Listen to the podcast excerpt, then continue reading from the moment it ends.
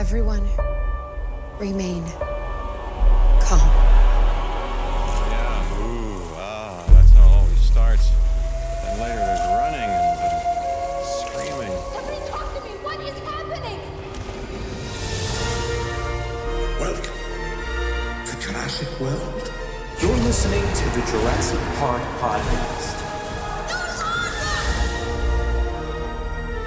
You want to consult here or in my bungalow? Hold on to your butts. Well, we're back. Hello, and welcome to the 96th episode of the Jurassic Park podcast. I'm your host, Brad Jost, and we're here to discuss all things Jurassic Park. In this episode, we've got a ton of news to relay with a wide range of Jurassic goodness. We'll also head out on the game trail today, this time with Aaron Beyer and myself. He unearths chaos in Jurassic Park, a cassette tape choose your own adventure featuring the fun loving robot 2XL. In that segment, we'll dive into an untold version of Jurassic Park that you may not have ever heard before, so stay tuned for that one. I swear it's really great. After that, we'll head into the audio segment and hear from Chris Pratt and a few others at his recent induction into the Walk of Fame. So, as you might have heard at the top of this episode, this is episode 96, which means that episode 100 is literally right around the corner. Man, I can't believe that. Number 100. That's so nuts.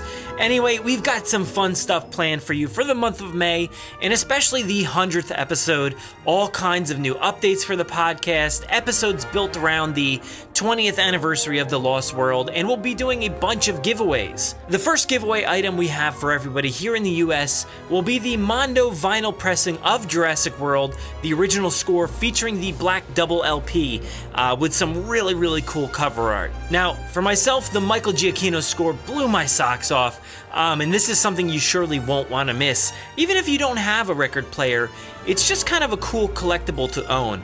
Uh, like I said, because of that awesome artwork around the packaging, and uh, personally, I love listening to vinyl and collecting them. It's kind of it's kind of great to really have something physical after all these years of digital music. So, we will be giving away this album to our listeners. Details will follow soon on how to get it, so stay tuned for that and for more giveaway information coming up shortly. I know all of us here at the Jurassic Park podcast are super excited to get to episode 100 and to do all these giveaways to make it a celebration for everyone. So, enough of all that. It's a jam packed episode this week, so why don't we get things started off with a bit of Jurassic news from around the world? 18 minutes and your company catches up on 10 years of research. Access rate program. Access new security. These pictures were taken in hospital in Costa Rica 48 hours ago. I don't want to jump to any conclusions, but look. Boy, my head being right all the time. But today, I guarantee it. First off, here in the news, we just wanted to give you all an update on the Jurassic Park in concert dates for all those who might not have heard about some of the upcoming tour dates. Um, there's actually been a ton of shows released, so hang on as we get into a few of those upcoming dates. The first upcoming date is July 22nd in Philadelphia. Uh, the Philadelphia Orchestra will be playing Jurassic Park uh, at 7:30 p.m. at the Mann Center. Uh, moving into August, August 5th, the National Symphony will be playing in Vienna, Virginia. Uh, Jurassic Park at 8:30 p.m. at the Wolf Trap, I guess. Um, the 19th of August, the Pacific Symphony will be playing in Costa Mesa, California at the Pacific Amphitheater. Um, that's also at 8 p.m. Now we're skipping ahead to October. Uh, for October 17th and 18th in France, uh, looks like the Yellow Sox Orchestra will be playing Jurassic Park those two nights at 8:30 p.m. So make sure to check that one out. Now, moving into November on the 18th and 19th uh, in Vancouver, British Columbia, for the Vancouver Symphony Orchestra at the Orpheum Theater, we have Jurassic Park at 7 p.m. on November 18th and 2 p.m. on November 19th. So definitely check those ones out. And lastly, for 2017, it looks like so far at least, December 29th, the um, Motion Picture Symphony Orchestra in Toronto, Ontario. Uh, that one will be at 7:30 p.m. So uh, that seems to be it for 2017. I guess at least at least until some more dates are announced. Maybe we'll see. Uh, they seem to be kind of slotting them in here and there. But there you have it. That's a ton of upcoming dates from all around the world, actually. So make sure to go check these out on their website. There's actually a ton of dates for 2018. Won't go ahead and read those all just yet. So make sure to head to our show notes to find a link to see all the dates from now until May 2018 so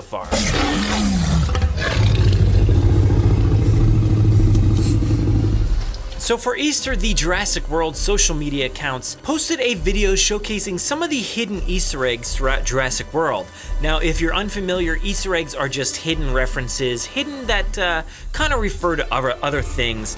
In the case of this video, there was a shot of Main Street that the uh, video paused on a shot of the Spinosaurus skeleton with a blurb that said, The Spinosaurus from Jurassic Park 3. Now, this is not something that has been officially confirmed before that I know of, so this is certainly a strange pop up from that official account.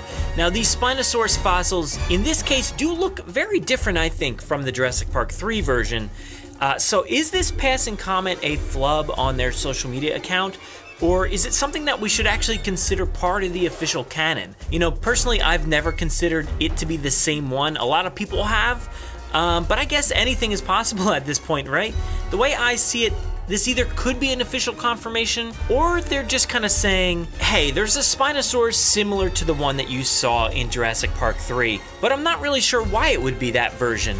Um, as they didn't really point out, you know, the Dilophosaurus, or they didn't mention this is the same T Rex from the Jurassic Park series, so who really knows at this point? Anyway, it was just an interesting observation. If you want to see the video, check out the post within our show notes. Sticking with the Easter theme here, Colin Trevorrow is still very much involved with the day to day aspects of the Jurassic World sequel, posted a picture on Easter of a very familiar style of incubator featuring seven eggs an orange glow, and maybe even a few bits of information to grab in the reflection. Um, I really wouldn't go calling this, you know, a spoiler or anything like that. It's kind of a bit of an assumption. But where do we think this picture is from in the film? Is it back on the island, Isla Nublar?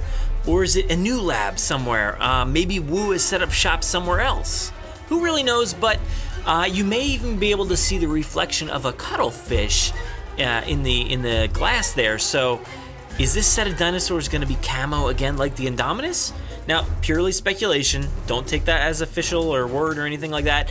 Uh, anyway, if you want to get a glimpse of that picture and make your own assumptions, head to our show notes.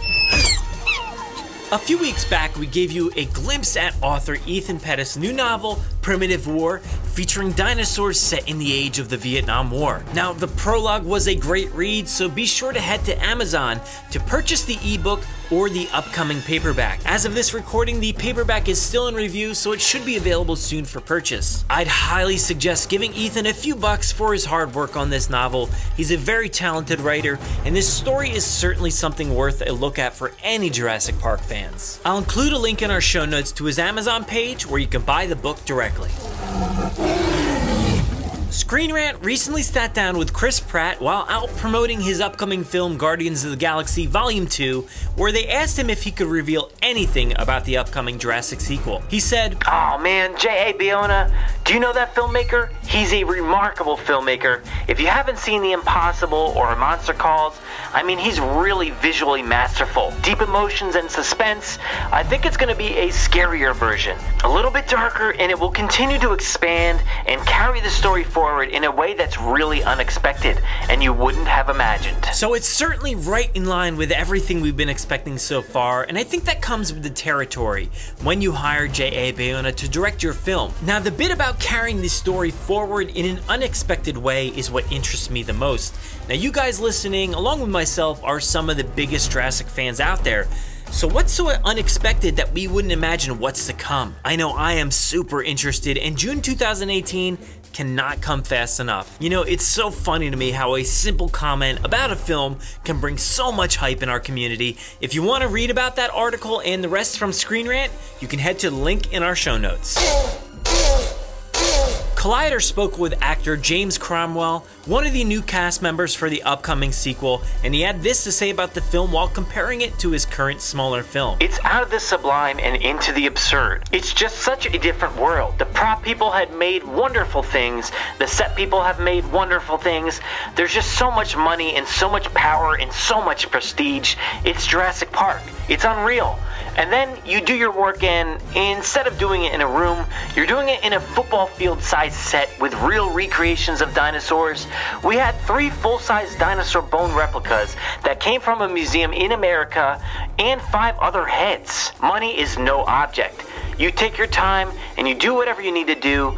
The director, bless his heart, was trying to fight off all the executives. I probably shouldn't say that. So it, it, did seem like a good comment at first, and then I don't know what to think after that last bit about Bayona trying to fight off executives. Uh, how serious was he being there? Is this is there some sort of conflict on the set between Universal and Bayona? Uh, that kind of gets me scared a little bit, just a little bit, you know. Uh, but maybe he didn't mean it that way. Maybe it was more of his view on the big machine, you know, Universal, and uh, Bayona trying to harness all that power. On the other hand, the rest of the comments are great. You know, he's talking about football field size sets with bone replicas and dinosaur recreations. It really seems like he's talking about that scene that we saw in the uh, the promo photo, the only one we've seen so far, I think. Um, so maybe he's talking about that museum area or whatever it is. Um, I guess it is kind of good to hear that money is no object in this film, but uh, Collider also went on to ask him about working with Bayona, and he said, He's wonderful. I liked him a lot. He does some very strange things. At one point, my character is supposed to care about this thing, and I was doing my caring bit. He came over to me and said, If you want to break down and cry, you can do that. I thought, Oh, really? Thanks. What am I crying about?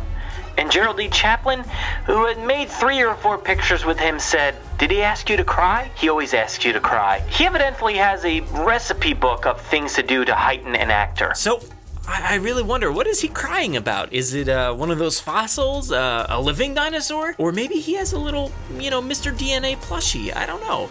Um, anyway, Mr. Cromwell is a great actor, and I can't wait to see him cry on screen. Let's just hope that that other stuff about the uh, the executives doesn't mean anything serious for this film. If you want to read more, head to our show notes for the full article from Collider. On April 21st, producer Frank Marshall posted a set picture along with the comment, Almost at the halfway point. Wow, that's crazy. It seems like they're moving along at a quick clip. It really feels like they just started filming yesterday. And uh, while there has certainly been leaks along the way as they filmed in London, I feel like we still barely know anything about this film. Title included. You know, come on, guys. How about this week? Please? Please. Anyway, the post also included that picture that I was talking about, showing off their grouping of chairs with the names on the back, including producers Frank Marshall, Pat Crowley, Thomas Hayslip, Colin Trevorrow, and director J.A. Bayona. The picture looks to be in that same location as the official shot that I talked about, uh, released a few weeks back, featuring the museum esque location with fossils and such. Now, this new shot features the likes of a model dinosaur inside a glass case, basically something that you'd see in a natural history museum museum. It's certainly an interesting looking theropod, and uh, many people have been trying to throw out their guesses as to what it is. I don't really think it's going to play any kind of part in this movie aside from being part of the set decoration, so it's not really kind of a spoiler or anything. But uh, I will be interested to see if we get a glimpse of it in the film. Uh, there may be a few more hints in that scene if you want to scour the reflections, but I'll leave that up to your prying eyes. If you want to see that set picture, I'll be posting it in the show notes. Oh, there it is. There it is. This is a game trail, Mr. Ludlow. Carnivores hunt on game trail. Hey, Hammond's coming online.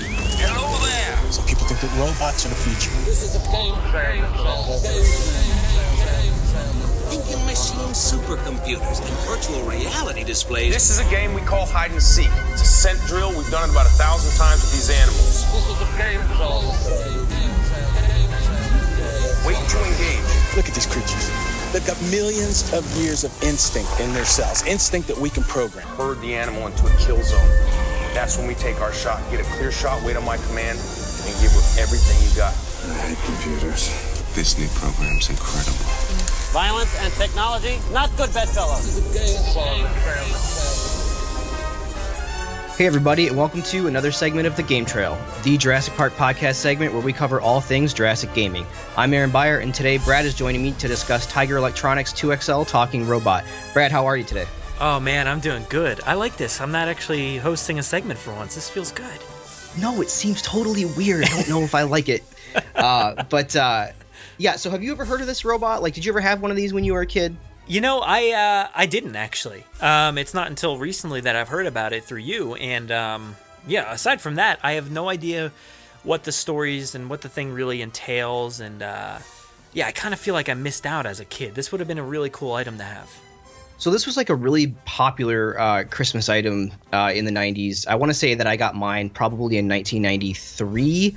Um, actually, yeah, it had to have been '93 because I got the Jurassic Park tape not too long after that. Uh, now, if you go on Wikipedia, you can see like a whole list of all the different tapes that uh, were offered, and what he was uh, was like a quizzing robot. So you would get a tape, for instance, on like uh, like kid science, right? And he would ask you a bunch of different questions, and uh, you like they were all multiple choice, and you'd punch in your option, and if you got it wrong, maybe he'd like kind of make fun of you or. Uh, you know, he was constantly like cracking jokes or, you know, whatever. So mostly this was all about different like um, like quizzing and uh, different facts like sports or dinosaurs or uh, other scientific things. Mm-hmm. Um, but later down the line, they started doing like choose your own adventure uh, stories with 2XL. And uh, there was X Men, there was Superman, there was Batman, and one of the rarest ones is the Jurassic Park one. Um, it's actually so rare that it wasn't listed on Wikipedia until I went on and put it on there, and even on eBay. I have not seen one of these tapes on eBay, so um, I'm pretty convinced I have one of the only copies in existence at this point. Uh, if anybody else out there has a copy, uh, we should figure out how to make duplicates. But for historical purposes, I kind of thought it would be cool to uh, do a few different stories uh, with 2XL on the podcast here.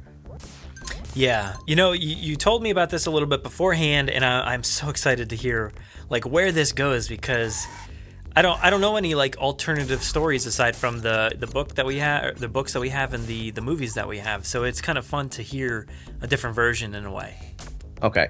Yeah, yeah, I think that's really cool too. Like I kind of remember a very short one, uh, which was really fun and and totally different from the movie. I do remember versions that were kind of similar to the movie, mm. uh, but you know who knows? We you know, for listeners out there, we don't know what we're going to do today. Um, we're playing this. I'm playing this for the first time in probably uh, 25 years, and Brad's playing it for the first time ever. Ever? Yeah. Yeah. So, uh, for the listeners, this is what we're going to do.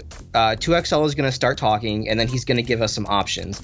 Um, Brad and I probably won't talk throughout the entire segment, um, except for when he asks us to choose an option, Brad, I'm just going to have you choose whatever option you want. Yeah. And I'm nice. just going to mark that down uh, so that if we do this in the future, uh, we won't repeat stories. Uh, so um, you want to yeah. get started? Yeah, I think uh, people got to pull up a picture of this thing while this is going on because it'll help inform what this thing looks like. I'm looking at it right now, and uh, yeah, this thing's awesome, and it does feel familiar as like a, a '90s kids toy.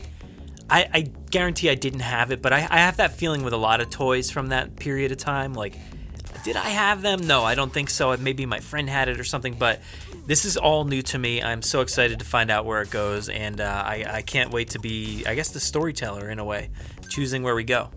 Yeah, exactly. And and as far as like the rarity of the robot, I don't know how rare it was, but I do remember my grandma saying that you know she got the last two on the shelf at Christmas, uh, one for me and one for my cousin and uh, I guess some lady, you know, she tells a story that some lady like was trying to pull one out of her cart. Like I don't know if that's true or not, but it's like a very like uh, a very jingle all the way scenario. Yeah, like kind of like a jingle all the way scenario. Yeah, yeah, yeah give me yeah. the two XL.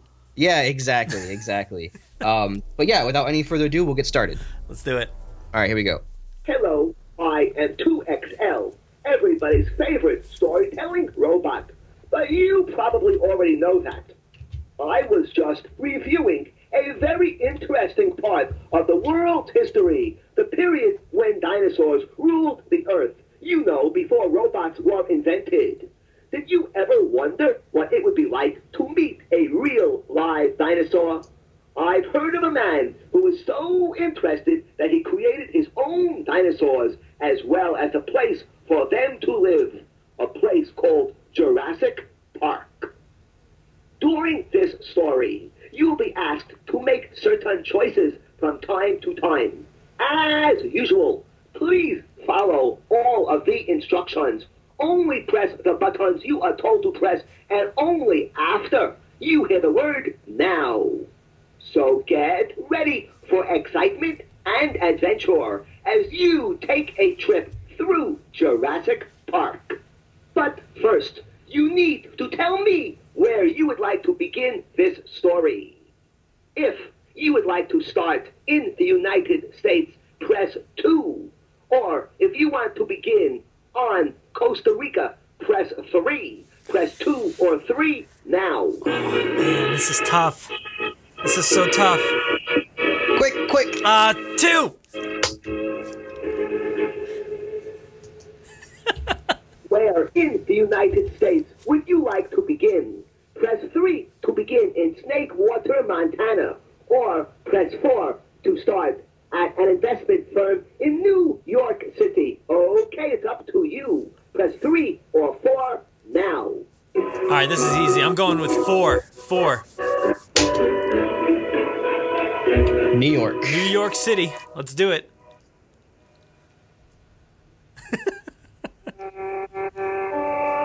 Ed Regis pushes his thinning black hair back as he enters his office.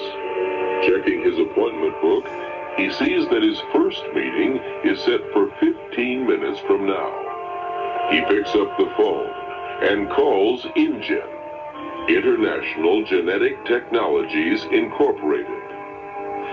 Operator patches Regis through to John Hammond's helicopter via radio phone. Ah, I had a feeling you'd be calling me today, Ed. As you know, Mr. Hammond, we've got a problem with the investors. Regis is referring to the fact that his investment firm has put a lot of money into Hammond's project on Isla Nublar. They are worried that it could prove to be a major liability somewhere along the line. That's a risk the firm does not wish to take. Yes, I know all about your firm's concerns. Now's not the time for them to get ice in their shorts, if you know what I mean. That's why we have to take steps to assure them that everything is fine. You know it is. We just need some third parties to tell the firm that. And that's why we're both meeting with experts who advised us when we began this project five years ago. Before Regis can continue the conversation, there is a knock at his door. He wishes Hammond luck and hangs up. What would you like to do now? Select one to stay with Regis, or two to go with Hammond. Select one or two now. All right, One or I think I think we gotta stay with Regis. Go one. All right. I hope this tape doesn't break. Regis looks up from his desk. He is about to respond to the knock on his office door when the phone rings. Regis answers it. Hello, Ed Regis here. Hello, Mr. Grant. So good of you to return my call. I must apologize as I have a prior appointment at the moment. Yes, thank you. Good day. Regis hangs up the phone and hurries to open the door.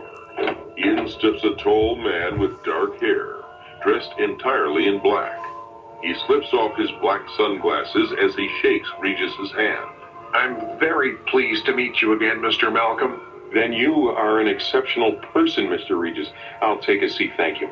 It was very good of you to come here today. It's not every day I get invited to watch a disaster in the making.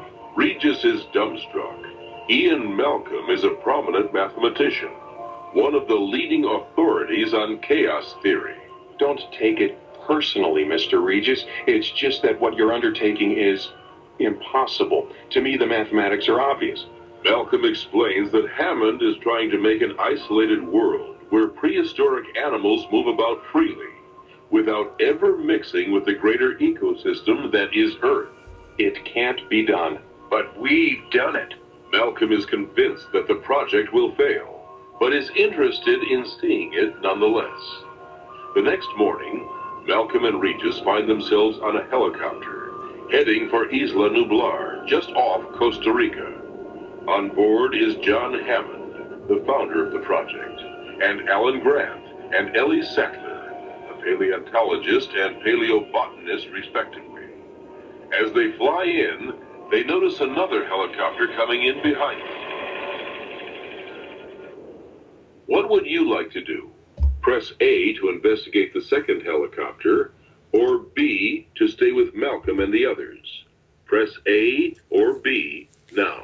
All right, I gotta find out what's going on in that second helicopter. I'm going A. A? Yep. Flying in low above the ocean, the occupants of the helicopter squirm about in their seats in anticipation. Whoa, look! Did you see that? Something in the jungle moved! Timothy Murphy shifts back and forth in his seat to get a better look at the island. This is annoying his older sister, who is sitting behind him. How can you possibly see anything this far away? Because, Lex, it was big! Big and green! Alexis Murphy, better known as Lex, lets out a sigh of disgust. The only thing she had seen was another helicopter go in for a landing.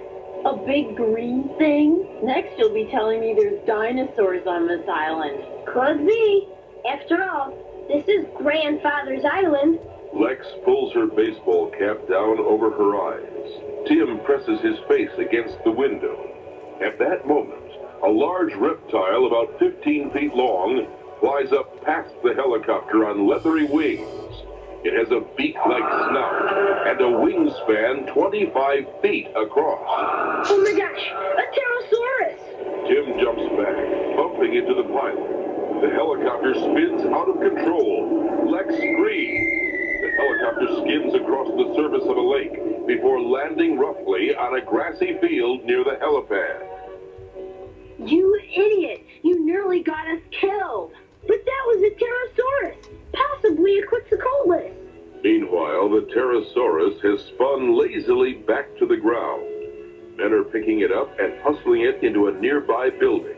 We almost end up dead, and all you care about is some flying reptile? The kids look up as the helicopter door is yanked open. A woman wearing a khaki shirt and shorts looks at them. Is everyone all right? The woman introduces herself as Assistant Park Warden Kelly. Sorry for the scare. We were working in the aviary and we thought we had the occupants sufficiently trained. One had a little more spunk than we figured. The children are brought to the main compound where they join their grandfather, John Hammond. They also meet Mr. Regis, a lawyer, Dr. Malcolm, a mathematician, Dr. Sattler, a paleobotanist, and Dr. Grant, a paleontologist. I recognize you. I've read your book. Have you now? Sounds like we have something in common. All right, folks, let's get this show on the road. Where do you want to start? Shall we start by learning how we make dinosaurs, or do you want to head straight for the genuine article? Which would you prefer? Select B to learn how the dinosaurs were made, or C to meet some right now. Select B or C now. All right, let's go B. B. Find out how they're made.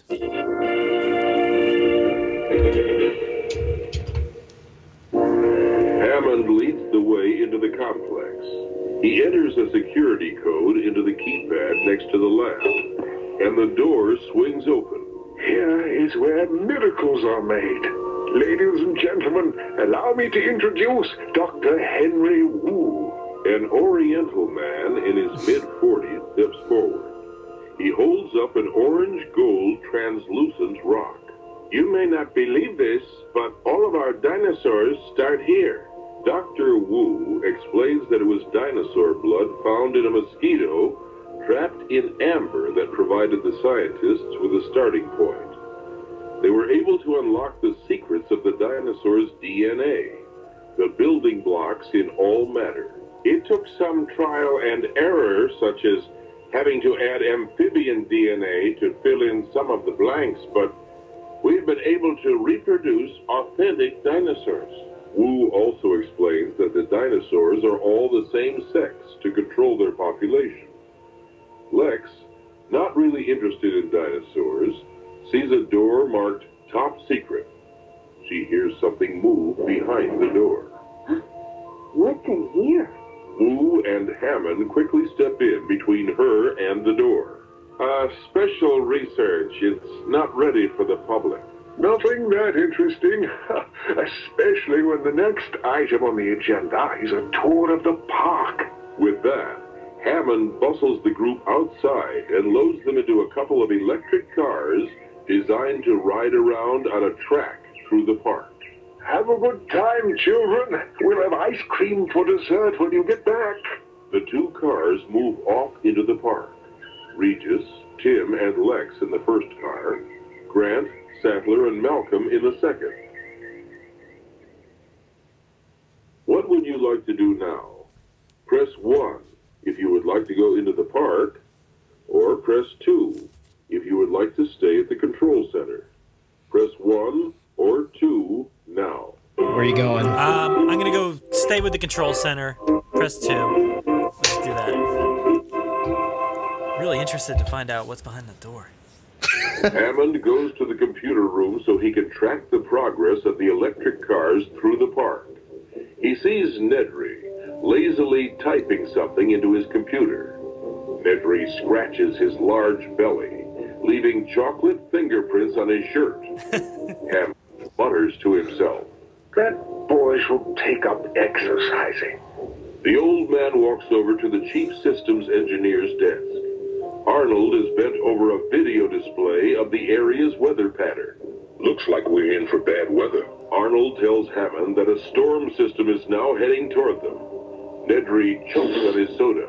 Something wrong, Mr. Nedry? Oh, I, uh, I, uh, oh, I accidentally got a diet soda by mistake. I better get another. Nedry quickly types something into his computer and then leaves the room. This storm could get pretty nasty. Nothing that'll harm the system, but I don't think we should leave those folks out there. As Arnold reaches for the keyboard, the weather video display goes off. He tries entering a command in his computer. Nothing happens. The system's frozen. I can't get anything to work. Arnold tells Hammond he can't make anything work that runs off the computer system. That means the entire security system is offline. And we can't bring the cars back in. Where's Nedry? We need him to fix it. What would you like to do now? Press 1 if you wish to stay in the control room with Arnold and Hammond, or press 3 if you'd like to follow Nedry.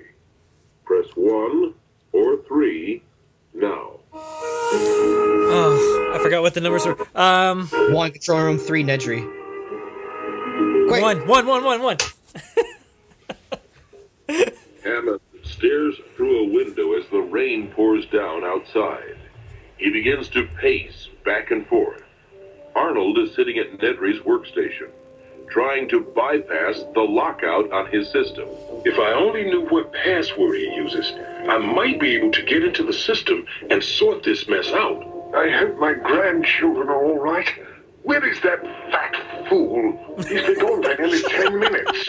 Hammond starts for the door, only to run into Dr. Wu. Wu is worried that without the security system working, something could go wrong with their special project. I forgot all about that. Hmm. Arnold, you must get that system up and running now.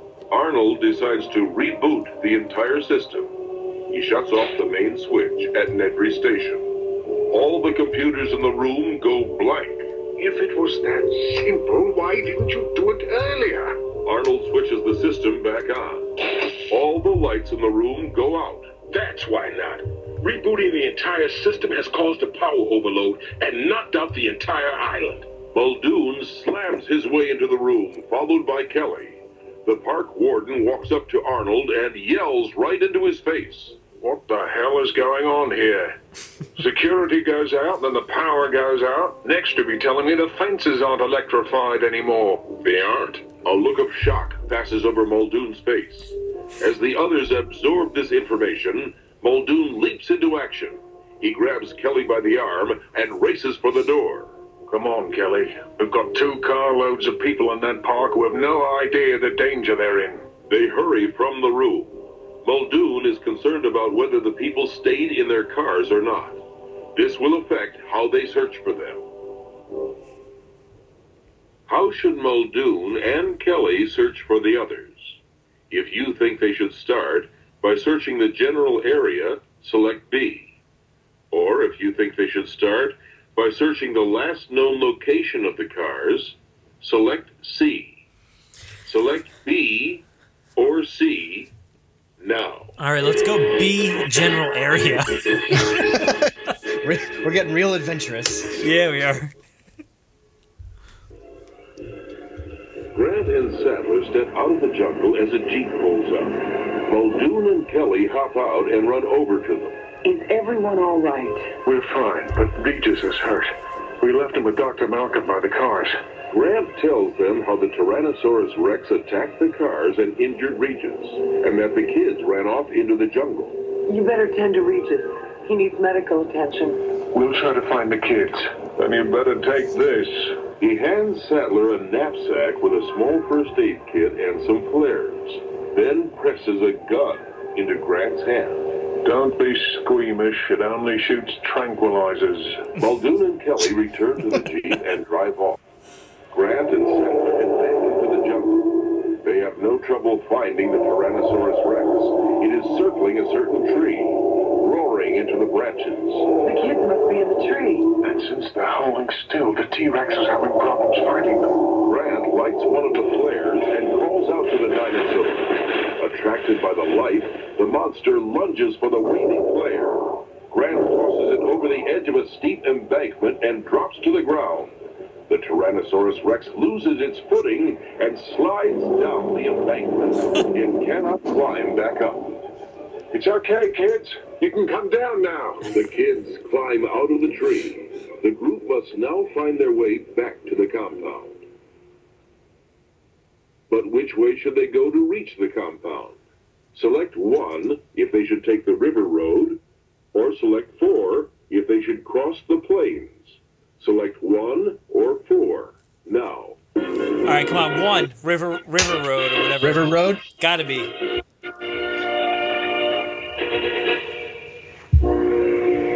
Our travelers follow the road that runs parallel with a slow-moving brown river. From just around a bend in the road, they hear something moving. They carefully peer around the bend and are surprised at what they find. Who are you? I asked you first. No, you didn't. Well, I meant to. Grant explains that he, Sattler, Tim, and Lex were taking a tour of the park when the storm hit. Then the fences lost power, and a dinosaur chased them into the jungle. Sattler asks the two men who they are. First, Nedry introduces himself as the island's computer specialist. Then, Dodgson speaks. I'm Dr. Lewis Dodgson. I'm here by accident. Dodgson explains that he was out boating when a storm blew him off course. he wound up on the island and met Nedry. When Nedry explained Sure. the situation here, Exactly. I offered to stay and help. Grant is suspicious. Nedry doesn't seem surprised when he hears the fences are down. But before Grant can say anything, a loud splash from the river draws the group's attention. Look, a brontosaurus. A dinosaur with a large head and long neck rises out of the river. It is casually chewing ferns that it pulled from the bottom of the river. Actually, Tim, that's its old name. We now call them Apatosaurus. It's a more accurate name for them. Fortunately, they're not carnivorous. Grant's last statement came a little too late. Lex, Nedry, and Dodgson run for high ground. Grant, Sattler, and Tim quickly catch up with them. Nedry and Dodgson stand apart from the others, talking softly to each other. I think we'd be better off without the dinosaur family here. Let's slip away from them. Press yes if you want Nedry and Dodgson to leave the group, or no if you want them to stay. Press yes or no now. Dude, press yes. Come on. All right. Yes, they're staying with the group. Or wait, whatever. It's yes. yeah, yeah, know. yeah, yeah. As the group walks through a marshy area of the island, Dodgson and Nedry slow their pace. The others continue forward, not realizing that the pair are falling behind. Once they're out of sight, we'll slip away and try to reach the compound before they do. Nedry agrees. It's easier to escape the others now, rather than at the compound. Now's our chance. Come on! The pair dash off across the swamp. As they round a grove of trees, they come face to face with a rather large dinosaur. Holy smokes! What's that? The dinosaur is six feet long and four feet tall. It has a large, beaked face with bumps over its eyes and a large frill about its neck. The dinosaur turns around to eat a clump of ferns. Its large tail swings toward them. Look out! Dodgson drops to the ground. The tail hits Nedry and knocks him into a mud hole. Before Dodgson can move, the dinosaur sits down. Its tail lies across Dodgson, pinning him to the ground. The thing's trapped me! Somebody help! Will you calm down? You're frightening the poor thing. Sattler steps out from the trees and shoos the dinosaur away. She helps Dodgson to his feet. That was a Protoceratops. It wouldn't have hurt you. Now, perhaps you'd care to explain why you left us. Dodgson tells her that he thought he saw someone being chased by a dinosaur. He simply dashed off to help, and Nedry followed. As Dodgson explains, the group approaches a fence. Well, should we climb over it? What do you think? If you want the group to go over the fence, select B. If they should find a way around the fence, select C. Select B or C now. All right, let's find a way around. Let's go C. C?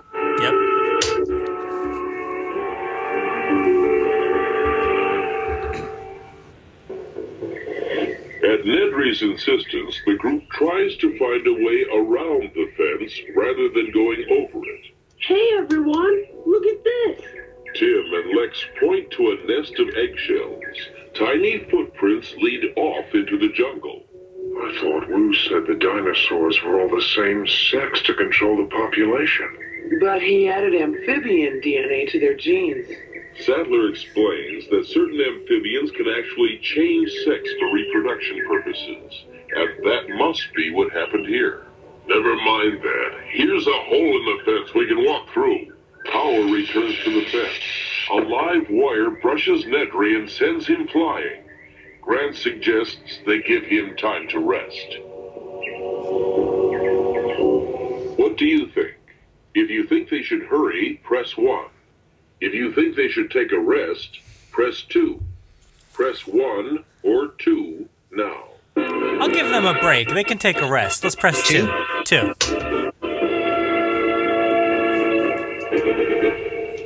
The group decides to let Nedry rest for a little bit before resuming their trip to the compound. As soon as my hands stop twitching, I'll be ready to go. A rise in the land prevents them from seeing too far ahead, but Grant is sure that they are close to the compound. If we could only signal them. Sattler reaches into the knapsack and pulls out a couple of signal flares. Dodgson lights one and throws it into the air. Cool. Could I throw one next? Grant wonders what else may see the flares.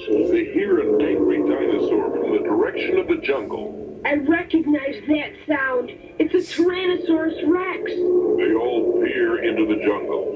A T-Rex is moving toward them. Don't worry, it can't get through the electric fence. Grant points out a hole in the fence that must have been made when the power was down. Just don't panic. I don't think it's seen us yet. Sattler sees a Jeep heading toward them. The Jeep pulls up in front of Grant and the others. Muldoon and Kelly help everyone climb in. We've got raptors on our tail. I plan to swing near the jungle in hopes they'll get distracted and leave us alone. Do that, and you might find yourself face to face with a T Rex. What should they do?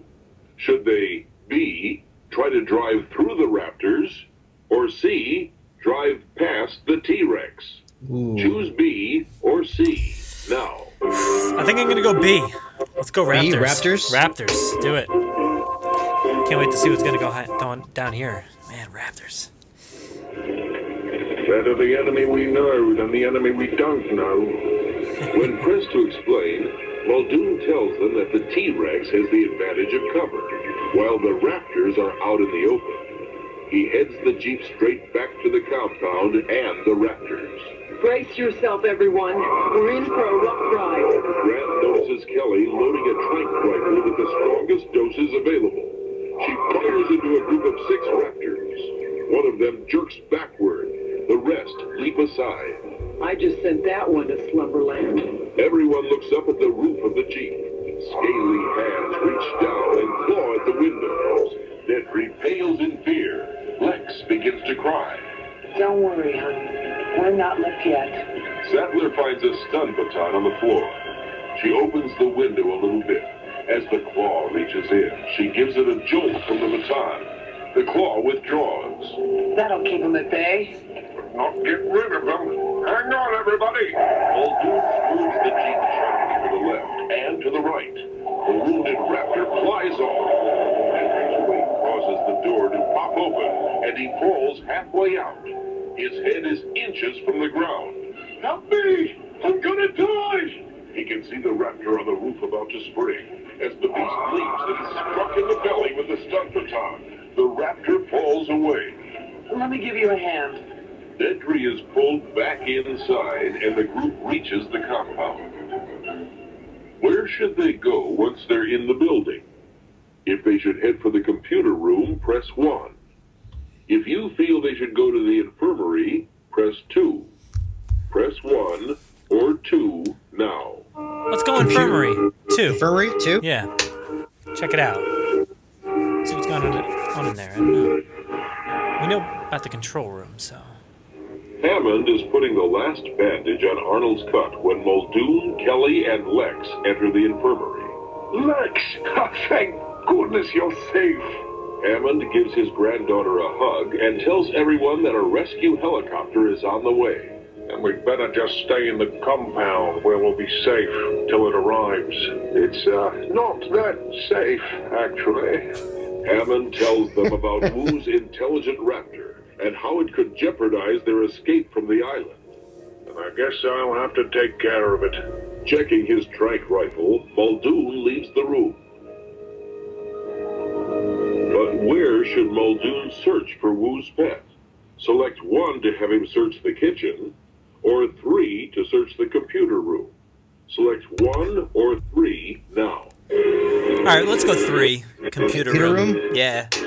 We know a lot about a kitchen. Let's check out the computer room now. Muldoon carefully walks down the hall toward the computer room, trank rifle at the ready. He steps quickly into the room, taking everyone by surprise. Uh, well, Muldoon, if the dinosaurs don't get us, you'll scare us to death. The cover to the airlock pops off, and Wu's pet leaps into the room. Don't shoot. I may be able to calm her down. Wu is too late. The raptor leaps out of the way, and the trank hits the wall. The raptor knocks Muldoon to the floor, then tears up all of the equipment, the computer system.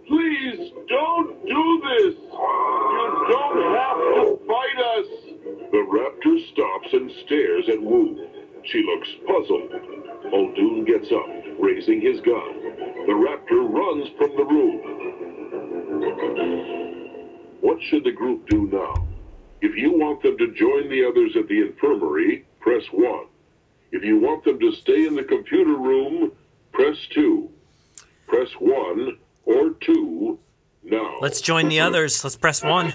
All right, joining the others. Yeah, let's throw a little chaos into the mix. I don't know what's going to happen here. Muldoon leads Grant, Sattler, Tim, Malcolm, Wu, Nedry, and Dodgson into the infirmary. Hammond asks him if anything is wrong. Wu's pet destroyed the computer system. I didn't think we should stay here. Let's head out to the helipad. But we'll be sitting ducks out there. Dodgson reminds them that he arrived by a boat, which is moored at the docks. They could escape that way. Which way should they leave the island? Select A if they should wait at the helipad for a helicopter, or B if they should use Dodgson's boat. Select A or B. Now. Alright, B, Dodgson's boat, for sure. Let's do Yeah, it. right? We've never seen Obviously. No, that's something new. Gotta find out what's going on there. The group hurries from the compound and piles into a couple of jeeps. They drive off for the dock. I hope your boat's big enough for all of us, Dodgson. I don't think that'll be a problem. They reach the dock without incident. Dodgson and Nedry lead the way to the boat. It can only hold four people. What are you expecting us to do? Uh, sit on each other's shoulders? Dodgson pulls out a gun and holds Nedry hostage. He explains that he came here for dinosaur embryos. That Nedry was to steal for him, but Nedry screwed up. Dodgson traveled to the compound to steal some more. I thought your story about getting caught in the storm was suspicious. Just don't try any heroics, and no one will get hurt. Should Grant try something heroic, or should he be more concerned about everyone's safety? Press 2 if you want Grant to rush Dodgson, or 4 if you want him to reason with Dodgson. Press 2 or 4 now. All right, come on. Two. Rush him. Take him out, Grant. Come on, do it. Be the hero we all wanted you to be. Come on, do it, man. Don't get shot. Dodgson can react, Grant leaps forward and grabs his gun hand. The gun swings back and forth as they struggle for control. Watch it! That thing could go off! The gun goes off, firing into the jungle. A frightened pterosaurus flies out from the trees and over the dock. The wind from its huge, leathery wings knocks everyone off balance. Watch it! We're going over the edge! Grant and Dodgson tumble off the dock into the sea. Flounder about in the water, each trying to keep his head above the surface. Muldoon and Kelly manage to grab the pair and pull them out. Dodgson discovers that he has lost both his gun and the canister containing the embryos. The canister's lost? That's five years of research down the drain. Look at the bright side. Uh, this adventure helps prove my chaos theory. With that, the group loads the two criminals into the jeeps and drives off to the helipad. Within a short while, a helicopter arrives and flies them all back to the mainland, leaving Jurassic Park behind. Well, that was a nice story. Wow. An exciting story. You make up pretty good stories. Unfortunately, all the dinosaur embryos were lost, which will be a major setback for Hammond and Wu. But you stopped the crooks and helped everyone get off the island. Well done. Next time you play this program, make sure you try different choices. Did you learn all about Wu's special project? There are still lots of neat things to find out in this program. So choose differently and push different buttons the next time you play, and then you may hear a different story. Goodbye for now, and please push my stop button now. Wow. Well, there it is. That's the you know one of the options, or at least one of the ways that you could play Chaos in Jurassic Park on 2XL. So what'd you think of that? Dude, that was incredible. Like that was so cool just hearing this alternate story. Uh, a lot of new stuff, a lot of stuff that seemed to be crossover from the books and the movies, uh, but definitely new. Like it felt brand new, and uh, wow, that was cool. It feels. It's definitely it's definitely 1994, right? Because it's it seems like it's like the voice actors of like, you know, uh, the old DC animated series like cartoons and Mm-hmm. um, you know all those shows over at Warner Brothers and on Fox at the time and uh, yeah like there was definitely some new things like Regis was in there which uh, Regis never makes an appearance in any of the movies Yeah. uh, and then we've got Kelly who That's a new character altogether, isn't it? Kelly's a completely new character altogether she's like this uh, she's like this female um, vet or like game warden Yeah. or something She's like the so- Jerry Har- Jerry Harding, I guess, right? But Yeah, kind of. Um, and Kelly's just kind of one of those names that gets thrown around the Jurassic franchise, you know, quite a bit. Like you know, showing up in uh, the second book and the second movie, and yeah. um, you know, something like that. So we But- got like three different Kellys now. oh yeah, there's just Kellys all over the place. you know, we couldn't get we couldn't get more creative. Uh, and I mean, no offense to anybody who has the name Kelly, it's a lovely name. My but, wife. like It's it's, all name. over it's all over the Jurassic Park franchise now. So. Yeah. Um, but yeah, I don't know. I just thought that was kind of interesting. I thought I'd share that with people. Uh, you know, and obviously we can maybe do other episodes down the line and, and get some different scenarios. Dude, I feel like this is endless. Like, yeah, I guess eventually you you start hitting the same things, but yeah, there's it feels like there's a lot left, you know, untold. And you know, uh, 2XL said at the end, like, did we learn enough about Doctor Wu's side project or whatever he was doing? And that's cool. Like, yeah, we we kind of know what happens there with if you read the book and stuff like that. And he did sort of mention it at one point. One of the routes we took, I guess he kind of mentioned like the smart raptor or whatever. Yeah, um, like the smart raptor. There's there's only one smart one or something. I don't know. It's so totally I, random. Yeah. And there was something behind a door in the in the genetics lab. So I don't know. Totally something random. And I don't remember any of these stories really. There's one that I remember that I'm not I'm not trying to steer you towards it. I'd like to find it naturally. So yeah. Um, hopefully we'll come across that in the future. It's so cool because like I just I didn't know where it was going to go. And yes, like we keep talking about, we know these stories pretty well. You know, the movies, especially the books, uh, for myself, a little bit less, but I, I know them well enough. And uh, it's just funny to, to not kind of know where you're going within this same story that we know. Um, yeah, it was surprising enough. Like every every option that came up, I'm like, yeah, man, I don't really know where they're gonna go. I, I kind of know if I went that way, I would sort of know like where they would go. When sure. they say like, do you want to go into a kitchen or to an infirmary or something? I'm like, well, definitely. I, I kind of know what might happen in a kitchen, or I might know what happens if they climb over that fence, but. Who knows? I, I don't know. Maybe they throw a wrench into it. Maybe they do something a little bit different in there. But I think this story specifically was awesome, and and maybe it. I don't know. I felt like I felt like it was resolved for me, but 2XL kind of made me question myself there because he's like, well, oh, oh well, they didn't get off the island with the embryos, so there goes all Hammond's work. yeah, I'm like, exactly. I'm like, oh no, wait, did I lose? Like, was that a bad story? Like, I don't know. It felt fulfilling, but I really don't know now. I'm like, you know, tossed up here. Yeah, it's and what's great is I totally forgot. I thought 2XL told the story. It I I completely forgot about this like deep voice man that like leads you through the story. Um like this Lex Luthor sounding character. Well, um that I was totally hilarious. forgot about that guy. You know, it's it's similar because I recently in the past few months I, I re-listened to the uh, the audiobook. And it's similar in a way you know the the one guy does all the voices the high pitched kid voices and the different you know the women and the the men and all this stuff. So it's really interesting to hear that aspect of it. And i was wondering i, I guess i had a question for you.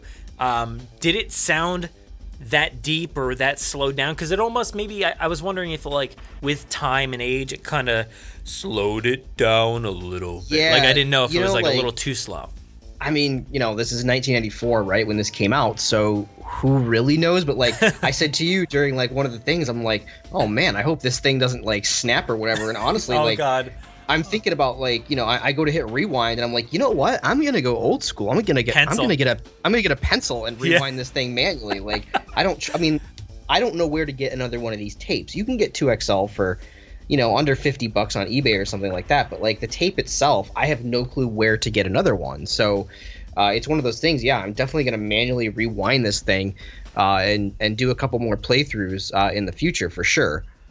But Yeah, uh, that's that's one so of the things. I enjoyed was that nobody dies. Like no one is ever in mortal danger like in the movie like because this is totally let's see on here ages 7 to 12 so like True, you know yeah. dodgson yeah dodgson and nedry they come across uh some kind of was it she say protoceratops or Yeah. something you know no dilophosaur and then i i was kind of surprised they had a gun honestly uh for it being like a kids a kid's thing but um you know only in the 90s could you could you really tell stories uh with with people in like actual gunfire and stuff like that Not, you yeah couldn't rate- do that ratings today. were much different you know back then so yeah totally That yeah, that was funny. That uh, that moment when they they came across the Protoceratops. I didn't know what the dinosaur was at first, so I in my head I'm just picturing Dilophosaurus. I think they said like a dinosaur walks up six feet long, four foot tall. I'm like, okay, maybe you know, maybe it's a Dilophosaurus. And they're like, and it has a frill on its neck. I'm like, oh yeah, it is.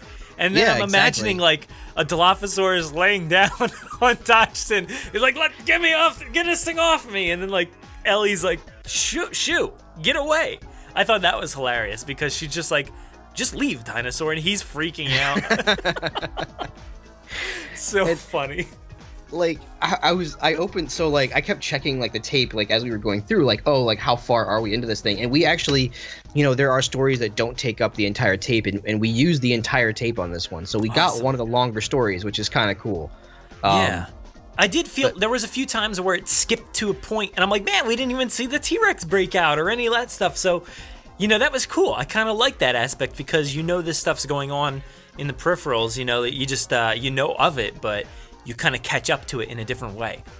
Yeah, totally. And I think, you know, again, it's all about replayability. Um, you know, I know that I definitely got a lot of use out of out of this cassette tape when I was a kid, um, as I did all the other 2XL things. I, You know, it got to a point where I was going through these 2XL tapes and I just knew all the answers, right? And yeah, in a way, that's good, right? That's what you want your kids to to do. You want your kids to remember like interesting facts or you know correct correct scientific uh, you know questions or whatever like that. So um, you know these tapes obviously they did what they were designed to do. And um, i just remember being enamored with this thing. And now that i think about it i had to have gotten this the same year that i got like my red t-rex you know and all my jurassic park toys at christmas. Because mm-hmm.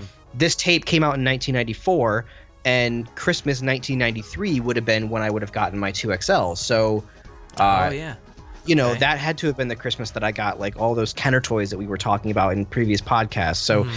you know this again is just a nice little reminder of, of what that year you know or what those few years were like for me in my life uh, you know at that time you know that it's just so cool here and stuff like that because yeah i think it was a different time and and if there is any anybody you know younger listening to this right now it's so funny because both of us are just like, yeah, you'd use a pencil to rewind it if you want to do it carefully. But like kids are like, what are you talking about? Like, like we had stuff like this in the in the past, you know, tape decks and talk boys, you know, stuff like that. I used to use my talk boy constantly, and it was like a similar, no, not not well, maybe not similar, but like had a fun kind of aspect with a tape deck. So you know i i just remember like you know now it's all about you know i play video games a lot and it's about it's about being indoors and it's about like you know just hanging out like me and my wife both play video games but i have like really specific memories of of playing with this robot like out on a dock like at at my grandmother's lake um like cottage or whatever like really? that and yeah and so like I had not thought about that moment, and you know, since just now hearing this tape, like I was like, oh yeah, like I remember playing this, you know, on the porch or or you know whatever and i'm looking at the headphone jack and it's it's completely beat up you know like i obviously had listened to it uh you know, it just kept shoving headphones in, and I, I start thinking about the headphones that were just like the crappy plastic with the little foamy things over the mm. the side. You know, they probably oh, have yeah. like a like a metal top to them or whatever like that, and it's like uh-huh. it's it it totally brings like these memories of what the '90s were. Yeah, um, and those were great times with being a kid. So I those headphones, man. When I, you know, you sometimes that foam would just wear away, and then you'd end up with like oh, this yeah. hard plastic against your ears, and you're like, I don't have any other way to listen to this. I can't fit. There's no like headphone that goes in your ear yet, so it's no, all it's yeah. all like hard covered stuff on top of your head. It's so funny. Like, and you know what the great thing about this is when this is picked up for you in Christmas or '93 or wherever, like there was no idea that this thing was going to be played 20 something years later on a podcast to for multiple people to enjoy you know here. And uh, i think that's something special. Yeah you know like things like cassette tapes you know it, it's hard finding this very specific one and i just think like these were these were just cassettes that when people got rid of their cassettes and moved on to cds these just got thrown out with them. Yeah that's um, very true. you know so like you can get them all on eBay, except for for whatever reason, I cannot find this Chaos in Jurassic Park one. Uh, and, and it's it's really going to be cool to kind of go through this for like a more of a historical aspect of this because yeah like i can imagine the recording artist like you know maybe maybe i look them up and say like hey we're gonna you know tweet at them and say hey remember this project you did 25 years ago like we're rehashing it and maybe they'll give it a listen or something like that. I, I, sh- I, should look into it. It's worth it because that story right there was awesome. Like if that's the whole story, I'm happy with that. I thought that was really interesting, the different routes you could take and like the whole Dodgson thing, like being part of the story instead of just you know, seeing him from a few moments in the beginning of the movie. Obviously, we get more of him in the books and stuff, but that was cool to kind of hear more from him in this circumstance and to be with the rest. And like you said, nobody died off, so when I'm when they you know ask me to choose between like staying on their own or going with the group, I'm like, dude, go with the group. Like I want to hear what happens here. It's, it's so interesting. Yeah, yeah, totally. So, but uh, yeah, so I think uh, I think we'll wrap up this segment of Yes. the game trail, and uh, you know we'll be back again in the future with uh, you know more game talk and uh, possibly some more 2XL. We got to do it again, dude. I'm so excited to find out what happens next. All right, sounds good. I'll talk to you later. See ya.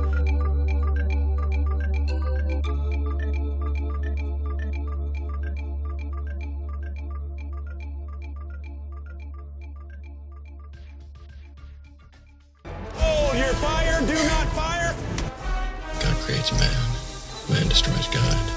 Man creates dinosaurs. Boy, do I hate being right all the time. We're gonna have to drop the can. Are you ready? One, two, come on. This week in the audio segment, I've got a few clips from the Hollywood Walk of Fame ceremony featuring the induction of Chris Pratt. Let's take a listen. can be a top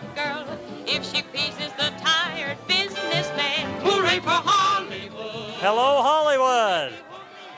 Welcome to this morning's Walk of Fame ceremony. Today, the 2,607th, seventh, let me say that again, 2,607th star on the Hollywood Walk of Fame will go to actor Chris Pratt.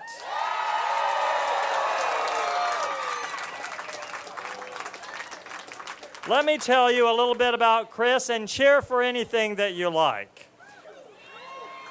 In 2015, Chris headlined Jurassic World, which, for your information, happens to now be the fourth highest grossing film of all time, just behind Avatar, Titanic, and Star Wars The Force Awakens. And for all of you Jurassic World fans, he will reprise his role of Owen Grady in the second installment, which will, is set for a 2018 release. First of all, just between us, I love you dearly. Uh, I have, I could have been hooked up, you know, as a director with so many actors, with so many stars that my, you know, star was linked to, and I thank God, in all honesty, every day that my star has been linked to yours. You are one of the best friends I've ever had in my entire life. I love you. And I am so, so fortunate to have you be the person that I'm spending 10 years making movies with. But a while back, you, you told me, we were talking about today, and you said, this is going to be a great, a great moment. And I said, yeah, it is. It's going to be an amazing moment. And then you grabbed my face and you said, but the best is yet to come. So I thank you. Thank you for, for letting me speak here. Thank you for being my husband. And um, I, I love you so much. And to so many people around the world, these stars have such significant meaning. And to some, it may mean they travel from a distant land. They might represent opportunity that will forever be out of reach. To some, it may mean an opportunity or a reason to come visit this wonderful city.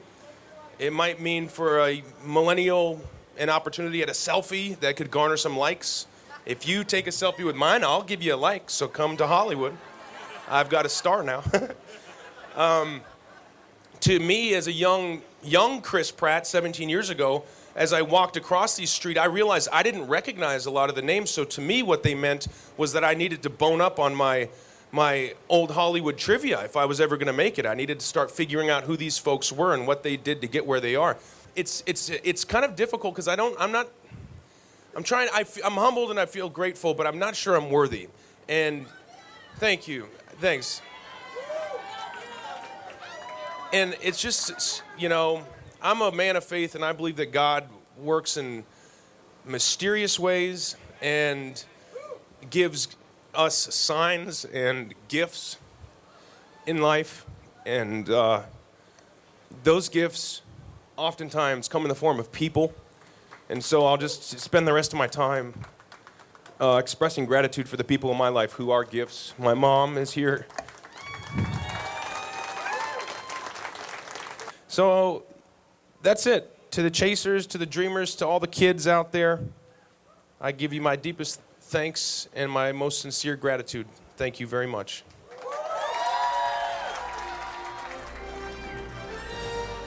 So if you get a chance, head to our show notes to find a link to the full video because there's some really great moments throughout. Chris's wife, Anna Faris, gave a very touching speech. Guardians of the Galaxy director James Gunn had some really great things to say about Chris, and uh, Chris certainly got choked up during his portion of the closing speech. You know, I'll actually include the full video in the show notes, so make sure to skim through it. It is kind of long, but you know, you gotta give it a watch.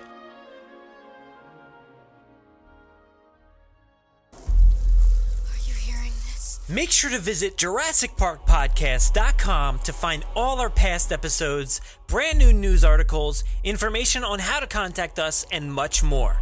It's a great source for everything related to the podcast, and of course, Jurassic Park and Jurassic World. Head to JurassicParkPodcast.com and help us build a great community. Anybody hear that?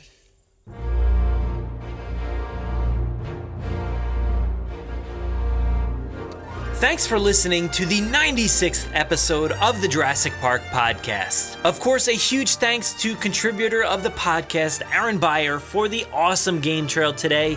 I know I had an absolute blast getting to know uh, K2SO. No, this is not Star Wars. 2XL and hearing the new version of Jurassic Park. I hope you enjoyed that as much as I did. You know, it was it was really great. You know, we've got so much more fun planned in the future with 2XL, so stay tuned for more from him and Aaron. If you want to interact with us, we do most of our work over on Twitter at Jurassic Park Pod. We're also on Facebook at facebook.com slash Jurassic Park Podcast, and our Instagram handle is at Jurassic Park Podcast. You can listen to us via iTunes, Google Play, Podomatic, YouTube, our website, or wherever else podcasts are found. So make sure to subscribe to automatically get new episodes every week. If you haven't already, please give us a five star review in iTunes or a great review wherever you listen to the podcast. It will seriously help out our rankings and make it easier for fans like you to find us. We're usually spotted commenting on the Jurassic Park subreddit as Jurassic Park Podcast. Don't forget to check out JurassicParkPodcast.com for all the links you heard here today. If you want to get a hold of us, you can email us with any news stories, MP3s, comments, or if you want to debut a segment of your own, you can send them to JurassicParkPod at gmail.com, or you can submit questions directly on our website contact form. If you'd like to record something for the show, send it in to us and we'll feature it in an upcoming episode. If you don't have any way to record, you can give our voicemail line a call and leave us a message. That number is 732 825 7763. Thanks for listening and enjoy.